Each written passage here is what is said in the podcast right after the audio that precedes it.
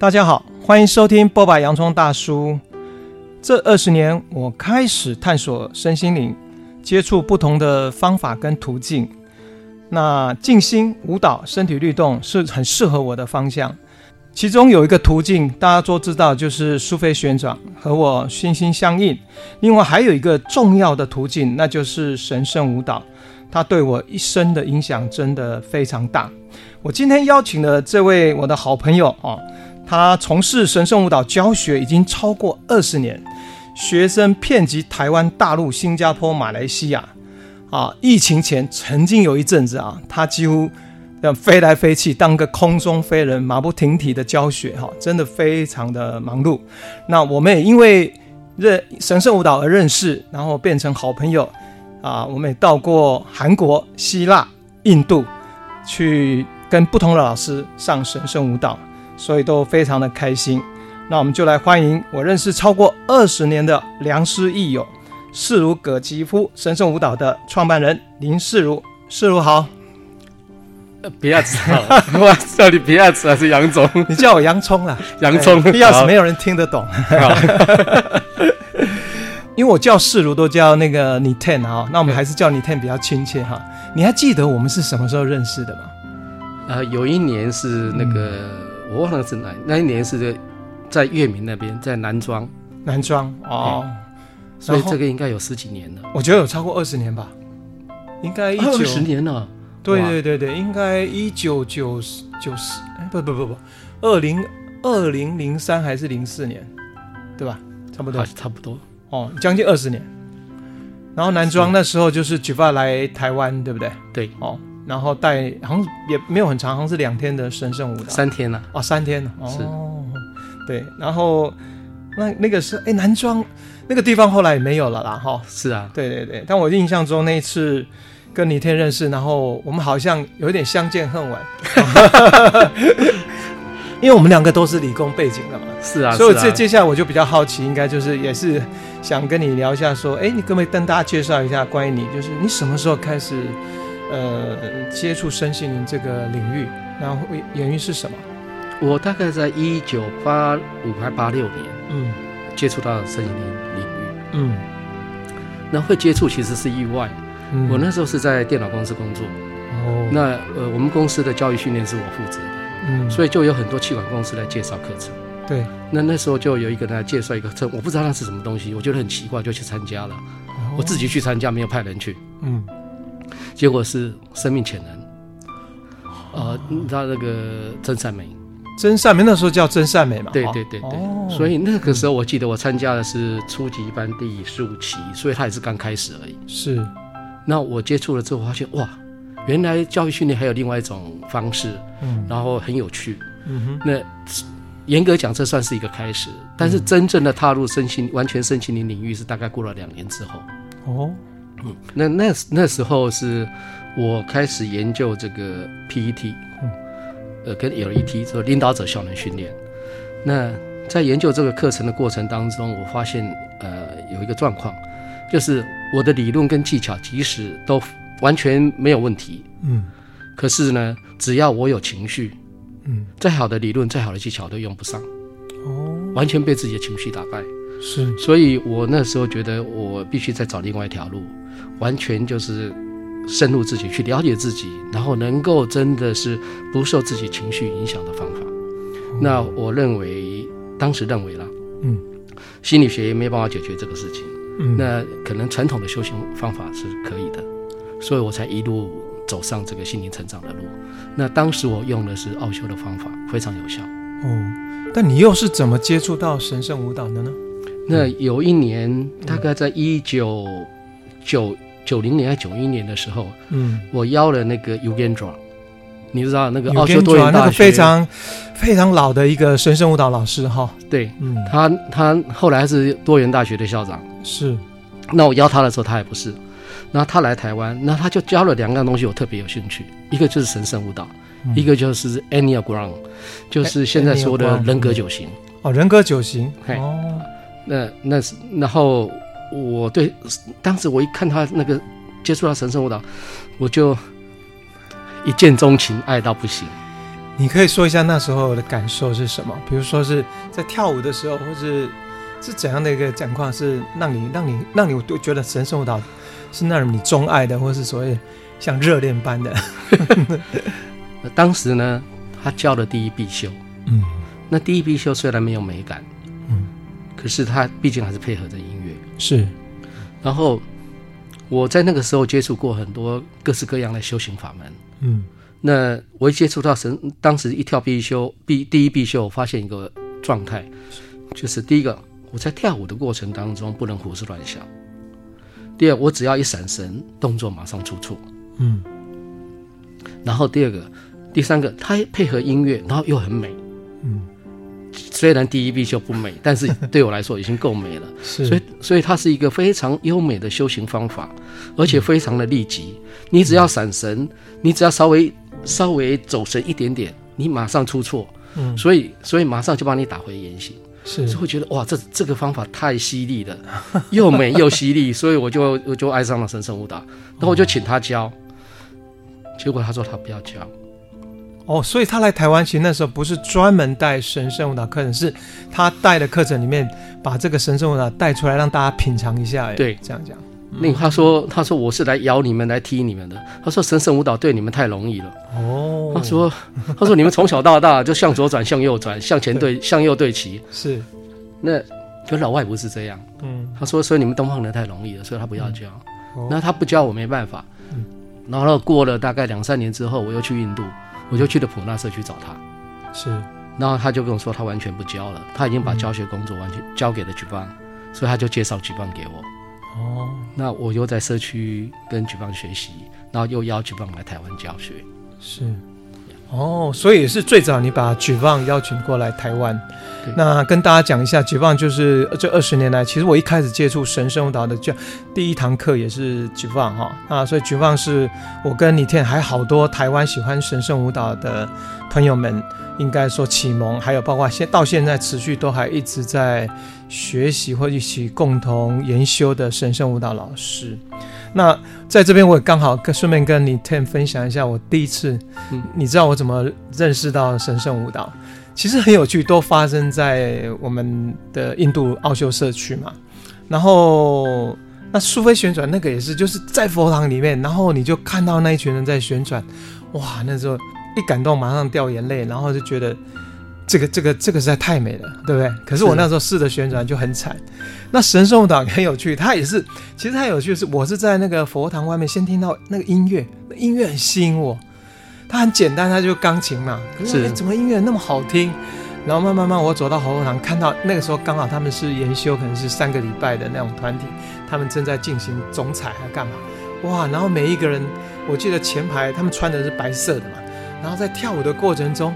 哎，明明他们在移动，可是怎么有一份非常非常又宁静，但是又有一种好像很美的一种韵律。然后那时候我我真的觉得也很触动，就会告诉我自己说：“哎，这个途途径我要去试试看。”结果我就当下就去报了，嗯，在社区有一个七七天或是三个礼拜的神圣舞蹈。然后我去报了之后，我我发现跟我想的跟完全。虽然很美，可是我跳就完全跳不来。那个跳不来是跳到哎，怎么怎么这么手脚，因为动作不一样嘛。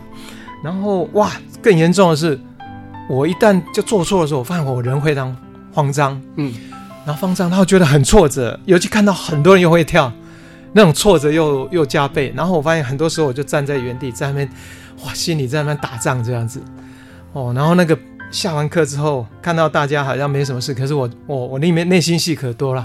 反正在那个礼拜上课，就是情绪就是非常又很低落，然后很想逃避，不想去上，可是还是早上还是去上了。那上完一方面又很恨，很痛恨这个途径，可是一方又有一个不好又很吸引你。这样子，神圣老师跟我是这样开始的。呃，大多数人都是这样的，对啊，所以所以这个也是一个很有趣事，两个途径都是我所热爱的。那神圣舞蹈这个部分也是我们这次邀那天来讲，其实啊，它能够开启的跟苏菲旋转是很不一样的向度。那所以也不妨可以让你带我们来聊一下，为什么神圣舞蹈让我们那么触动？刚讲。哪怕做错了，然后我们还想想继续学，他究竟包括你也带了那么多学生哈？为什么这个途径那样的迷人，或是他那么的有用？嗯，我觉得神圣舞蹈是一个认识自己的一个非常棒的方法。嗯，我很多学员都说，神圣舞蹈像一面照妖镜。嗯，可以照到一个人，我们每个内在，特别是我们不想看到，嗯、也不想让别人看到的，不管自己还是别人都不想被看到那一部分。嗯，可是只有我们真实看到自己，是我们要改变，我们要成长才有可能。嗯、因为只有那些不愿意被看到的。真的被看到了，他才会改变。嗯，而这是每个人的盲点。嗯，深圳舞蹈会原原本本的把这些呈现出来，嗯、所以学习生生舞蹈需要勇气。嗯，但是如果真的有这勇气，就发现自己的进步超级的快。嗯，其实你这样讲，我就发现，在我们这一路上有好多跟着我们去学，然后后来也因为神圣舞蹈觉得太麻烦、太难而放弃的蛮多的。但我比较好奇的，应该说你教学毕竟二十多年嘛，带过的学生少说了哈，几千人一定有，四千人以上，四千人以上。那如果这样来说的话，在他们身上你看到的这些学了神圣舞蹈，他们的改变是什么？呃，我非常多，那我就先挑几个比较特殊的例子来说好了。嗯，我们台湾有个学员，我看他已经跳了二十年了。嗯，那他刚来的时候。你看他的体态，就像一个小媳妇，嗯，那个手优啊，身体还会歪一边。那然后反正那个体态，你一看到他啊，你不欺负他，就觉得你对不起他。嗯，所以他在家里面也是这样，是就是呃，经常被他公公修理，几乎每天修理他。他来上课之后呢，我们要特别去调整他的身体态，嗯，啊，因为跳舞的话，你体态要正，嗯。那我帮他把体态调正之后，嗯，他讲出了一句话让我永生难忘。嗯，他说：“我觉得这个世界歪了。”哦，你把它调正了之后，他反而发现这个世界歪了，所以表示他以前看待这个世界是歪的嘛？好，哦，嗯，后来他就真的体态改变之后，过几年之后呢，就非常有趣了。嗯，他在家里，他公公每天每天都找。找理由骂他修理他，嗯，可是当他体态变正之后，对，他公公就不再修理他了，哦，结果是他，他婆婆就惨了，每天变成他婆婆被修理，哦，然后这个学员呢，有一年有跟我们到青岛去上过课，是。去上课，那二零零七年你还记得海宁格那个系统排列年会？对，那我们有做示范，那有一个记者拍了照片，哦，那我又把这个照片照片呢发给我的那些主办方。嗯，结果呢，他们就把它贴在教室里面。是，那这那一次呢，这位我就是台湾这个学员就跟我们去上课。嗯，结果大陆学员看到本人，其实那已经跟跟相片比起来已经差了十年了，已经过了十年了。哦，他们看到本人之后，发现比本人还年轻。哦，也就是他比十年前的自己还年轻。那大陆的学员还 还创了一个词，他说神圣舞蹈可以让人逆生长。逆青春的哈，好像可以，所以不用你不用。一般现在大家都是在吃什么或者打什么退那个干细胞，然后所以可以青春活力。所以意思就是跳神圣舞蹈可以他们保持年轻。是。那我再说一个南宁的例子，我想你应该很有经验，就是跳神圣舞蹈动作刚开对初学者来说非常的难。没错。然后有很多纠结。嗯。那这个学员呢，他就真的是超级纠结。我教了那一支舞，光是第一个动作，上了三天半了，那是七天的课程，是他一个动作都做不出来，连第一个动作就是往前踏一步，只是做一个垫脚的动作，怎么做都做不出来。他又非常努力的练习，那你你可以你可以看到一个非常努力的练，但是练不出来，可就是不信邪。你可以看他满脸通红，全身那个衣服都湿透了，嗯，够努力，可是就是做不来。怎么样都没办法，而且已经三天了。后来我就我就叫停，然后请大家坐下。那我那时候就模仿他的动作，我只能透过观想的方式。是。那我就深刻的感觉到他里面有很深的怨，嗯，怨自己。我这么努力，为什么还做不这么简单？我竟然做不来。然后有很深的恨，嗯，然后。很纠结，然后可是又觉得一定要做出来，嗯、你知道有很那个情绪非常非常复杂的情绪在心里面，在这边挣扎太多了。嗯，嗯然后呢，我就我当时看到他那个样子，那我当时只想一句话，就是说，我怎么样去帮这个受苦的灵魂？嗯，然后结果呢，就跳出了，我就去模仿他的动作之外，就跳出了一些话，嗯、我就把他心里的话说出来。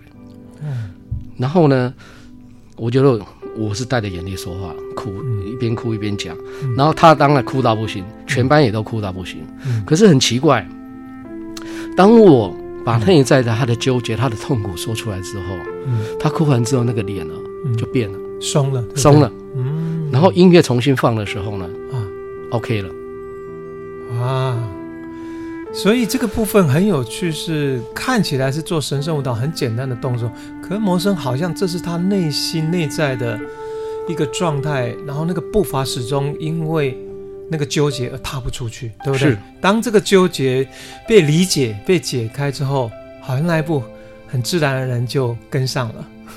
更神奇的在后面，嗯，他觉得他这一辈子来深深的被人了解，他的痛苦被了解了，所以他松了。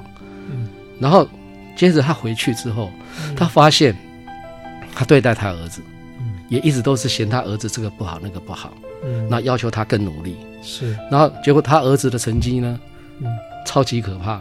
他说他每学期都会被老师叫到学校好几次，叫他把孩子带走、带回去。他说这个孩子没办法教，嗯，成绩真的是一塌糊涂。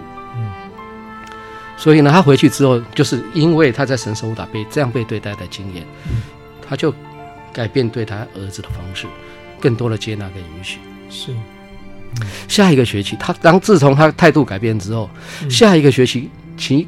考试的时候，他儿子竟然考了九十七分，嗯，他从来他儿子从来没有及格过，嗯，他他无法相信，嗯、老师也无法，老师也觉得奇怪啊，嗯、可是老师很清楚这个小孩没有作弊，嗯，所以呢，那个老师就就很讶异，就把他找来了。他说：“你你你你儿子到底这句话做什么事情？哦、为什么成绩突飞猛进？”是，嗯，然后他说他也没做什么，他只是参加了神圣舞蹈。然后，因为他被同理、被了解，嗯、所以他改变了。嗯，然后因为他改变了，然后他儿子他对待他儿子方式也改变，他儿子成绩就大幅改进。呀，为了这个，那个老师还跑来上神圣舞蹈。我觉得这两两三个例子是告诉说，接触神圣舞蹈之后，如果他内在发生的变化，尤其做了调整改变，不只是他个人的的发生，甚至连同他的这个。呃，家庭哈，是他的孩子或者刚刚讲的公婆啦哈，其实那个对待相处关系也会跟着调整跟改变，是，而且都是往比较好的方向，是，是我就我觉得真的从这个角度真的非常深刻。那我这边其实。当然也碰到一些朋友，因为学神舞的一些状况，包括我待会也会分享我发生了什么。呃呃，风潮为什么这二十年来，除了神苏菲旋转，那神圣舞蹈对我的帮助又是哪些？那我们晚一点再说。现在我还是想请明天来介绍一下。我们聊那么多，一一定要跟大家来介绍神圣舞蹈它的起源，还有它的核心精神。呃，神圣舞蹈的起源呢，我们只能根据葛吉夫所说的，嗯。这样说，如果你听到神圣舞蹈，嗯，不管你从哪边听到的，你只要一路往回推，最后一定推到葛吉夫先生身上。是，在他之前就没有了。嗯，OK。那葛吉夫又是什么样的人？那葛吉夫是在十九世纪末一个俄国的算是成道者。嗯，他从小对求道就很有兴趣。是。那这些舞蹈，他是说他是在他求道的过程当中，嗯，从一些神秘的寺庙里面学来的。嗯，那根据他的说法。这些舞蹈是四千五百年前的时候就有的，嗯，可以说是古老的修行方法。是，后然后一直都秘秘传，那中间呢有几千年呢失去的，就这些修道院也找不到了。如果你看那一部《与其人相遇》，就在讲这一部，哦、有一部电影叫《与其人相遇》。哦，对，然后一直到葛奇夫再度发现了他，把他带出来，嗯、所以我们才接触到神圣舞蹈。所以，我们可不可以说，葛奇夫这位大师其实他走遍了世界各地嘛，包括到很多的修道院。我听说他也到过西藏。对。那么发现了这个这个神圣的动作了哈，这些古老的智慧方法，我感觉好像他也包括加以融合吧，哈，加以统整，然后后来发展出一套他开始带这个弟子们哈一种好像修炼的方式跟仪式嘛，可以这么说嘛哈。那。那这个这个过程，因为长达今，如果现在算起来大概一百多年，所以你听还记得就是说，哎，那所以葛奇夫他这个后面他是怎么样来把这个神圣舞蹈的动作传承下来？哦，我想他从他开始教学，大概一九一二年左右开始吧。对，他开始教学是。那早期的教学都是他他所学到的舞是。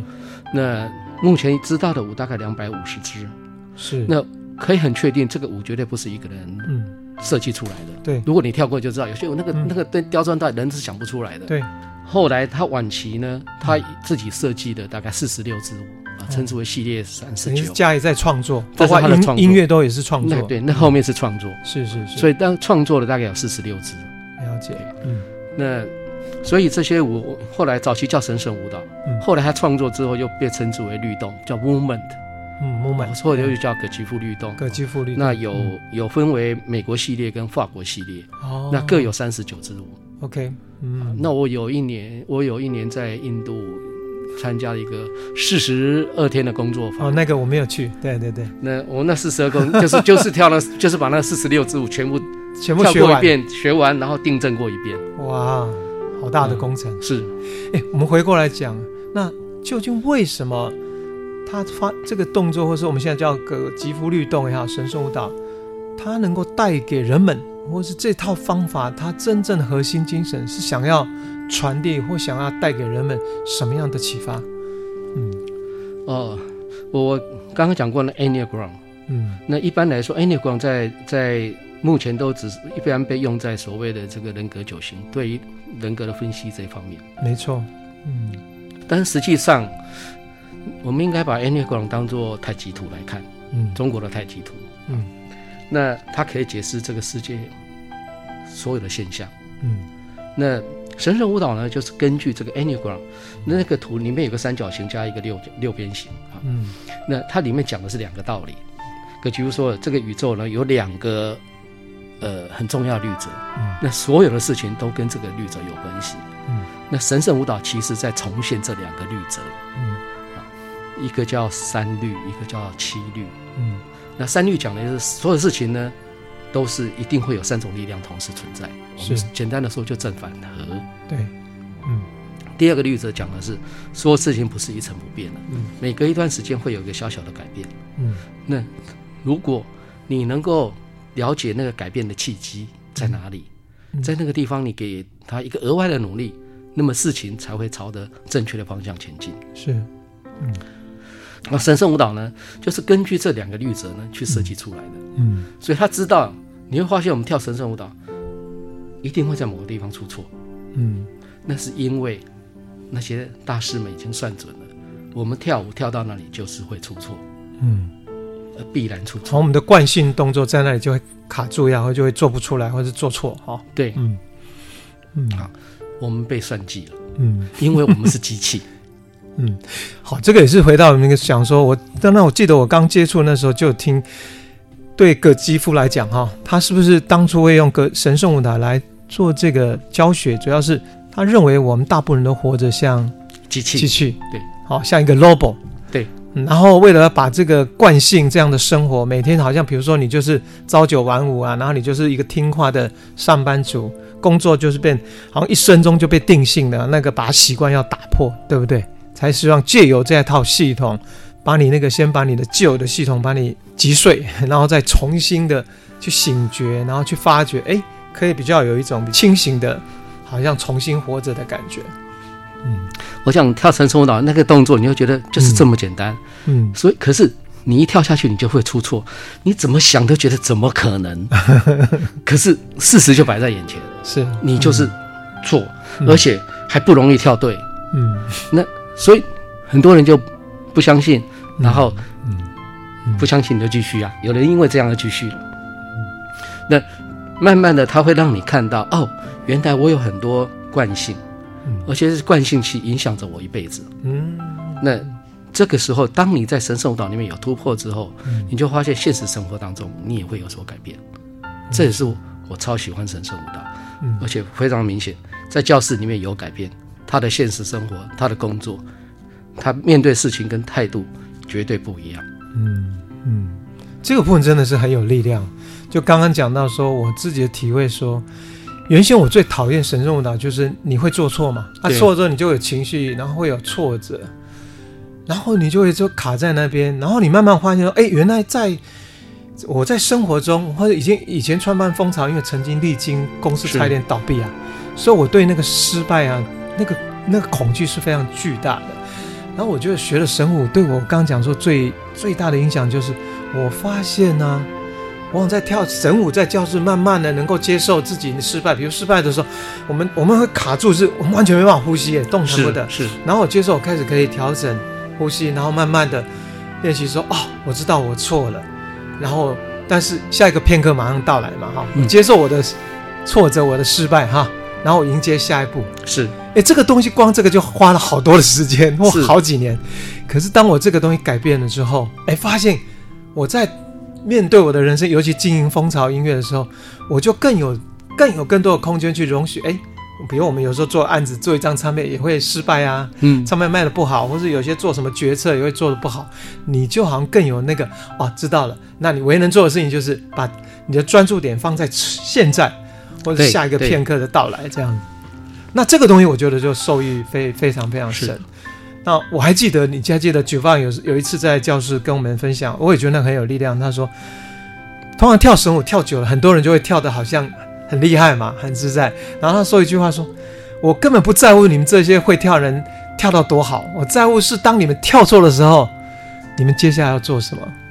是哇，觉得觉得这一句话真的是，就像你刚刚在分享说，对啊，你做错了，或是你的惯性在那点你卡住了，可是当你能够，你下一步你的反应是是怎么样？你要继续卡住在那边吗？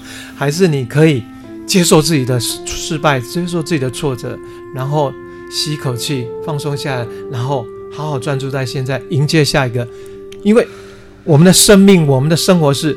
它过去就过去了嘛，下一个片刻永远都是全新的，是。这个东西，我就觉得非常有力量。是，嗯、而且在我觉得在神圣舞蹈里面，就是最、嗯、我觉得第一个最棒的练习或者学习，就是不管发生什么，不管对错，对，我现在最需要做什么，该做什么，我就是做什么，嗯、永远都在当下。对，嗯嗯嗯嗯，然后不会被过，不会被错误，然后所限制，然后不会懊悔，反正。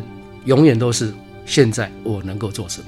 嗯，那我们再聊到一个，我觉得也是我非常钦佩，或者我刚刚讲说，你天对我来讲是一个非常重要的好朋友，因为他的生活和他的一个修行，其实我们常在聊的时候，他是很把他自己在修行这些方法带入他的日常生活，所以我就想问，哎。你看你怎么将神圣舞蹈这些精神或是所学习到的内在涵养带入你的日常生活？我觉得神圣舞蹈整个最重要就是你一直都要维持一个比较高的意识状态。嗯，你一直在当下，对，永远都在问自己：现在的我该做什么？嗯，现在的我做什么是呃最有意义的？对，所以最简单的说，整个这一切都是要让自己的注意力一直都维持得住。是，那。对我来说，锻炼神操的舞蹈，包括很多学员也这样问。嗯，那我的回答很简单。嗯，其实回去不是要继续练习神圣舞蹈，而是你在走路、拿东西、开门、关门，能不能不要发出声音？嗯，当你不发出声音的时候，嗯，你做这件事情一定要带着注意力，嗯，带着那份觉知。是的。哦，嗯，那。如果你带着这份觉知，你不管在做任何事情，对我来说，你在跳神圣舞蹈。是，如果你不觉知，你没有带着注意力，嗯，那么即使你跳的是神圣舞蹈的任何一支舞，嗯，我都觉得，那你跟在跳那个呃 广场舞啊啊交际舞没什么两样，什么两样。呀，我记得你那时候私下在在，我觉得我那个画面很生动了。我问说，哎，你如何在生活中啊？你那时候回答我很有趣，你说。洗碗对不对？对。那家里面，哎，洗碗你很享受洗碗，每在洗碗的过程中，就好像在跳一支神圣舞蹈。是。啊，其实最重要就是在所谓的那个每一个动作跟动作之间，如何就像我们在跳舞，动作跟动作之间的那个、那个、那个、那个感受啊，那个觉知带到我们做的每一件事情。是。其实这个不容易诶，因为一般人来讲很容易，老实讲很容易分心嘛。是。可是你又如何让自己能够保持这样的专注？这个部分可不可以分享一下？自我要求，真的真的是自我要求。自我以洗碗来说，嗯，当年了，嗯，我 我在一家气管公司工作，对，然后呢，那我们我们公司也有场地出租，那每天就有很多人来上课啊，对，那那时候都用那个纸杯嘛，嗯，我就说，哎，我们把纸杯收起来，改用玻璃杯，对，全公司反对，我说不用担心，嗯，所有的杯子我洗，嗯，那大家马上鼓掌通过，那我每天洗几十个杯子，嗯，那为什么？我洗杯子的时候，我拿起杯子，我会去感觉这杯子有多重。对，杯子的质量啊哈，给温度、质地，然后我水冲下来，经过我的手的感觉，我一一个杯子一个杯子洗，洗完了我放下来，然后呢，我拿第二个杯子再洗，嗯、一样我都保持觉知去感觉整个过程。第二个叠我会叠在第一个上面，不会发出声音。是，所以整个过程我都带一个非常高的注意在做这件事情。你要是变得很，你非常有一个。非常刻意，或是说一个把专注放在这个上面。可是，如果这个时候有人就问你说：“啊，可是我没有那么多时间啊，然后我要很快的把这个事情处理好，那这个可能吗？”这不是问题。刚开始你会慢，嗯、对，习惯你就快了。哦，你动作快，但是依旧不出声音。是，嗯，那我这样锻炼到现在已经三十年了，我还在继续当中。嗯，那同样的。这个对于我的觉知有非常大的帮助，所以我在跳舞的时候，嗯、我不会只做一个动作出去，嗯、我手往前伸，嗯、我会去感觉我动了哪些肌肉，嗯，那这些肌肉的感受感觉是不一样的。嗯、我的手臂跟我手肘跟我手腕的肌肉是完全不一样的，嗯，还有我的手掌手指，嗯，所以我在做的同时，我去同时感觉到这么多，是。不止把动作做出来，包括在整个过程当中，我的身体发生了什么，嗯，甚至我的头脑里面发生了什么，跟我的情感里面发生了什么，我都去观察到这些。你聊到这个，就顺便也跟大家讲，其实神圣脑还有一个很重要，就是关于刚一开始我们有聊到，好像三个面相。是那这个部分，世如要不要再说一下？关于好像情感中心、理智中心，还有运动中心。对。那在神圣道里面，其实我们是同时在。三个中心工作。工作，嗯，那一般我们认为我们有一个头脑，嗯，葛吉说，如果你认为你有一个头脑的话，你最好想你有三个头脑，嗯，一个是我们所知道的这个理智的头脑，会分析、会判断、会记忆，嗯。啊，等这个是我们最平常依赖最深的头脑。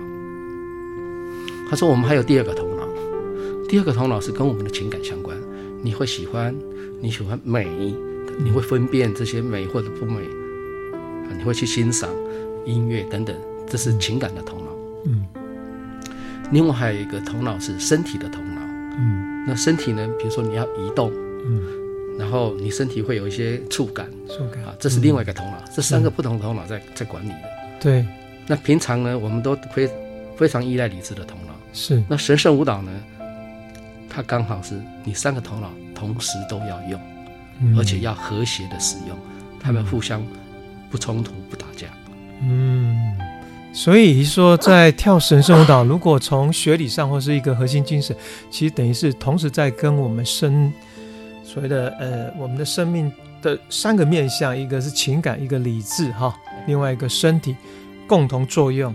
那希望最后能够你在跳的过程找到那个那个平衡。或者是那个向度都都能够有一个均衡的发展，就像你刚刚示范，当我们手这样一个做一个动作出去，第一个感受就是身体中心，对不对哈？然后可是肌肉啊，然后表面啊，这种跟空气接触，还有那个力道，可是另外一个，当这个出去，好像也会带动你在内在的情感面，是哦，然后开始动作有其他动作要加进来的话，理智就要开始，包括我们常说的数数了哈，那个专注啊，那个那个那个也要带进来。三个面向共同的工作，然后慢慢的，好像哎，你才会找到那个跳神圣舞蹈的那一份和谐跟平衡。啊，说到这个顺便数数，嗯、因为数数在神圣舞蹈里面非常重要。OK，嗯，而这个数数呢，简单的说，就有点像传统那个打坐里面的数息或者或者随息。嗯，因为你数息，你随息，头脑就不会胡思乱想。对。嗯，那神兽舞蹈早一开始我们会要求数数，嗯，为了让你的头脑不胡思乱想，是。来回到当下。嗯，可是如果你一直数数，嗯，会变得非常的机械。哦呀，又会流到那个像我们刚刚一开始讲机器人那个嘛，是。固定。是。OK。所以呢，嗯，所以到了某一个阶段的时候，我们要求不可以数数，嗯，然后你要继续听音乐，嗯，因为音乐里面有非常多的线索，嗯，是跟动作相关的，跟动作的品质相关，是是跟情感相关的。嗯哦，你是音乐家，应该很清楚。音乐里面那个节奏本身也带有就是数数的内涵在里面，是，但是节奏的那个有情感，但那个情情感基本上是比较机械的，没错。但是旋律本身那个情感是非常非常丰富，没错。那我如何把就是音乐里面那个情感跟动作的情感结合在一起？是，所以这个就需要更深的注意力。呀，嗯。好，我们再来聊到一个向度是，就我知道你这十年来应该陆续有在钻研，就是我们所谓的中国传统文化易经哈，是，然后也试着把易经跟神圣舞蹈做结合，能不能聊一下这两个向度为什么可以在你的教学成为一个你现在正在钻研或是可以为研发的一个很有趣的一个系统跟方向？关于神圣舞蹈跟易经呢，嗯，其实这个也是一个意外开始的。嗯是，有一年呢，我在南宁教神圣舞蹈，嗯，我记得好像十日营，嗯，那那那我们就会跳有一支舞是乘法，你跳过乘法？很复杂，很复杂，跳跳跳乘法很挑战，非常挑战，要原则上是十八个人，对，十八个人的意识状态要都在非常高的状态才可以，是，只要有一个人稍微闪神，团体就会撞在一起，对。那我们在跳跳这支舞的时候呢，有个学员，嗯，他跳得很好，嗯。可是呢，没有人要跟他对齐，哦，所以他就很难过。下课来板跟我说，为什么会这样子？嗯，他跳的最好，他每次可以精准的到位，精准的回来。嗯，但没有人跟他对齐啊，所以队伍队伍就乱七八糟撞在一起啊。嗯哼，他说不止在舞蹈这样，现实生活也是这样。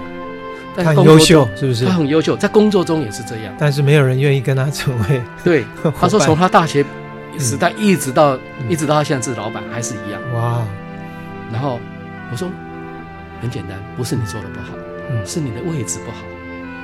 嗯，你知道我们跳舞是向右向前对齐，对，他的位置是倒数第二个。哦，谁会跟他对齐？没有人跟他对齐。嗯哼，我说不是你不好，嗯，是你的位置不好。嗯，我就看，哎，我们一排六个人，刚好易经一个卦也是六个爻，而他的位置刚好就是潜龙勿用。我说，因为你的位置的关系呀、啊，是，所以，所以你再好都没有用。如果你在九五第二个位置，抬头过来第二个位置，你是飞龙在天，大家都跟你，嗯、你就真的是飞龙在天。所以不是你的，所以你把他的位置调整，然后之后团体在一起跳，真的发生的就是大家都可以跟他一起配合。当然了，因为大家一定要向右对齐啊。嗯，我我把他从左边调到右边去就 OK 了。是，然后这让我意识到啊。这跟这完全易经乾卦讲的就是这个东西，OK，嗯，然后我就开始对易经有非常大的兴趣。是，那以前我易经怎么看看不懂，嗯，那那几年你你知道我有连续好几年，我每年大概只有两个礼拜，就是过年那两个礼拜没有课，其他的是每天都在上课，对，都在教神圣舞蹈，是，所以我让自己维持在那种很高的意识状态。我发现那件事情之后回去看易经，我突然全部看懂了，哦。非常有趣，然后在神圣舞蹈里面不断的要求要观观察自己。嗯，那我发现，在易经里面刚好有个卦教我们如何观察自己。更神的是，嗯，我把那个卦同一个图，我把它颠倒一百八十度，嗯，它就变成另外一个卦，哦，叫做灵卦。嗯，也帮助我了解一件事情。嗯，当我们观察的时候，是灵卦就是临在。对，我观察的时候就是临在的。对，当我能临在的时候，我就观察的深入。嗯，这两件事情是同一件事。哦，观察跟临在可以说是同一件事。嗯，在易经来说是同一张图，嗯、只是你哪哪一边朝上，哪边朝下而已。是。我突然觉得，神圣舞蹈跟易经真的完全可以结合，嗯、两个互相可以应用上，嗯、所以我就开始把神圣舞舞蹈的一些理论、第四道的理论跟易经两个结合在一起，嗯，来教学。那我发现。帮助非常大，所以意思是说，透过神圣舞蹈，你现在在带的教学，就是说可以也把传统的易经是的卦，然后那种呃，他们可以透过神圣来去体现，然后之后也可以带入他们的生活。是哦。那这因因为包括我自己也这样，易经大家都知道啊，可是那个那个其实真的难度还是蛮大的，就是大家光要去理解就不容易，更难的是如何把它能够活出或是实践出来。但你现在目前在做这件事情，就是持续的结合易经的教学跟神圣舞蹈，在你的工作坊上面嘛？是哦，太棒了。顺便我说一下，嗯，易经。没有大家想象中那么难。我简单的说，人家书名就告诉你简单 易。对，好，有多简单？嗯，你看过你看过儿童绘本吗？是，嗯，里面只有图画，没有文字。对对对，那个那很容易理解啊。你看了图，啊，易经就是啊，易经是全世界第一个绘本。啊，它只是画的比较抽象，所以你只要认识八卦八个卦，有我有个很简单的方式帮助你，五分钟你就学会了。哦。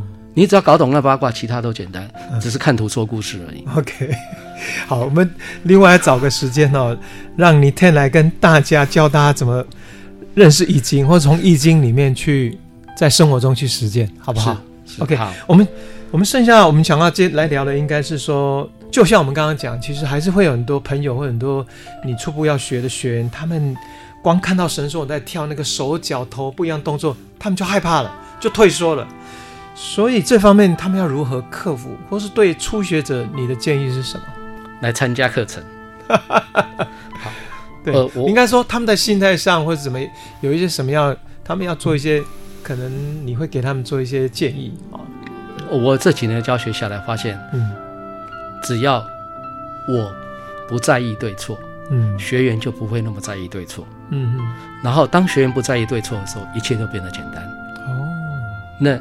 我们每个人都会，我会觉得我们内在多多少少，嗯，就好像以前的警总一样，不断的监视自己，你害怕自己做错什么，嗯，那所以动作一错，我们就开始批判自己，嗯，那这是从小到大养成的习惯，这是一种惯性，没错，嗯，当我能够接受我做错，嗯，好，没事，我继续做下一个动作，嗯，但我觉得这跟老师的态度有很大关系，OK。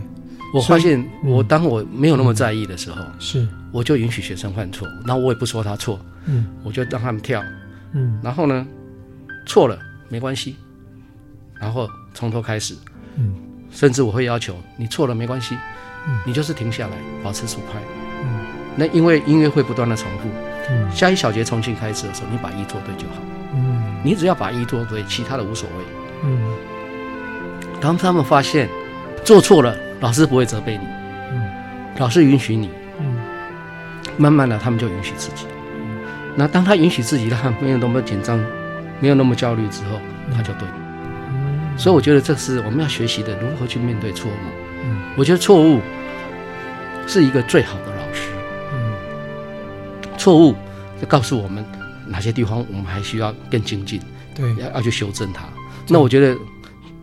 有一个正确的态度之后，错误就不再是问题。嗯，所以应该是说，你这样教学二十几年来，其实有有很棒的经验是，如何创造一个空间，然后或是那个整个课堂的氛围，让参加学员他不会觉得犯错哈。如果在我们日常生活中犯错，好像就被处罚，是，要不然就是别人还没处罚之前，我先惩惩罚我自己，是是是，自责那些是。所以那个部分，其实在课堂上，其其实际上是如果。应该这么讲，如果有兴趣的人还是可以哈。接下来我们会有一些资讯，不妨可以去上，因为你 Niten 的课程里面有一些是有那个叫什么，有单日的那个体验嘛哈。有一些我们有一天的，有有一个礼拜一次的，有三天的、十天的都有，可以去体验看看。那我觉得你刚刚讲一个很重要，说你知道我们在跳绳舞，就是好像可以当人生的修炼场，是你可以不断的。错误再错误，是没有人会责备你，然后你就是跟自己在一起哈，是，然后慢慢慢在这里面慢慢去呼吸、修正、调整。可是当你慢慢能够找到那个对的方式，或是前进的力量的时候，哎，你在生活中开始也会做了改变。所以我觉得说，难得说，哎，这个这个神兽呢本身就好像一个修炼场，那它帮助你什么？帮助你真的再把这个修炼的精神带回日常生活。是，嗯，好。那我们讲了这么多了哈，其实我们还是要在我们节目中，我们都有一个学习的小小学堂啦。那可是小学堂一般来说没有做冥想带领，但是我觉得好像 Niten 今天要带大家跳一支，应该是说基本上它没有那么困难，而且可以感受到神舞的那个，刚我们讲的理智，还有头呃身体，哦，还有情感三个中心运作的一支舞蹈，是不是来为我们来做一个口头上的示范？然后待会我们可以再拍一支影片放在 YouTube 上面，大家跟着一起练习。好，那我介绍这支舞呢，是葛吉乌先生所设计的舞，而且是他所设计的最后一支舞，叫做祈祷。所谓设计的最后一支舞，是不是说他设计完这支舞不久之后，他就他就走了？三天后，好，这是他三天活着三天前所完成的一支最后的舞蹈。对，哇，这这个太神圣了。是，嗯，而且这支舞呢，非常非常简单，嗯，但是很多人都跳得泪流满面。嗯嗯嗯。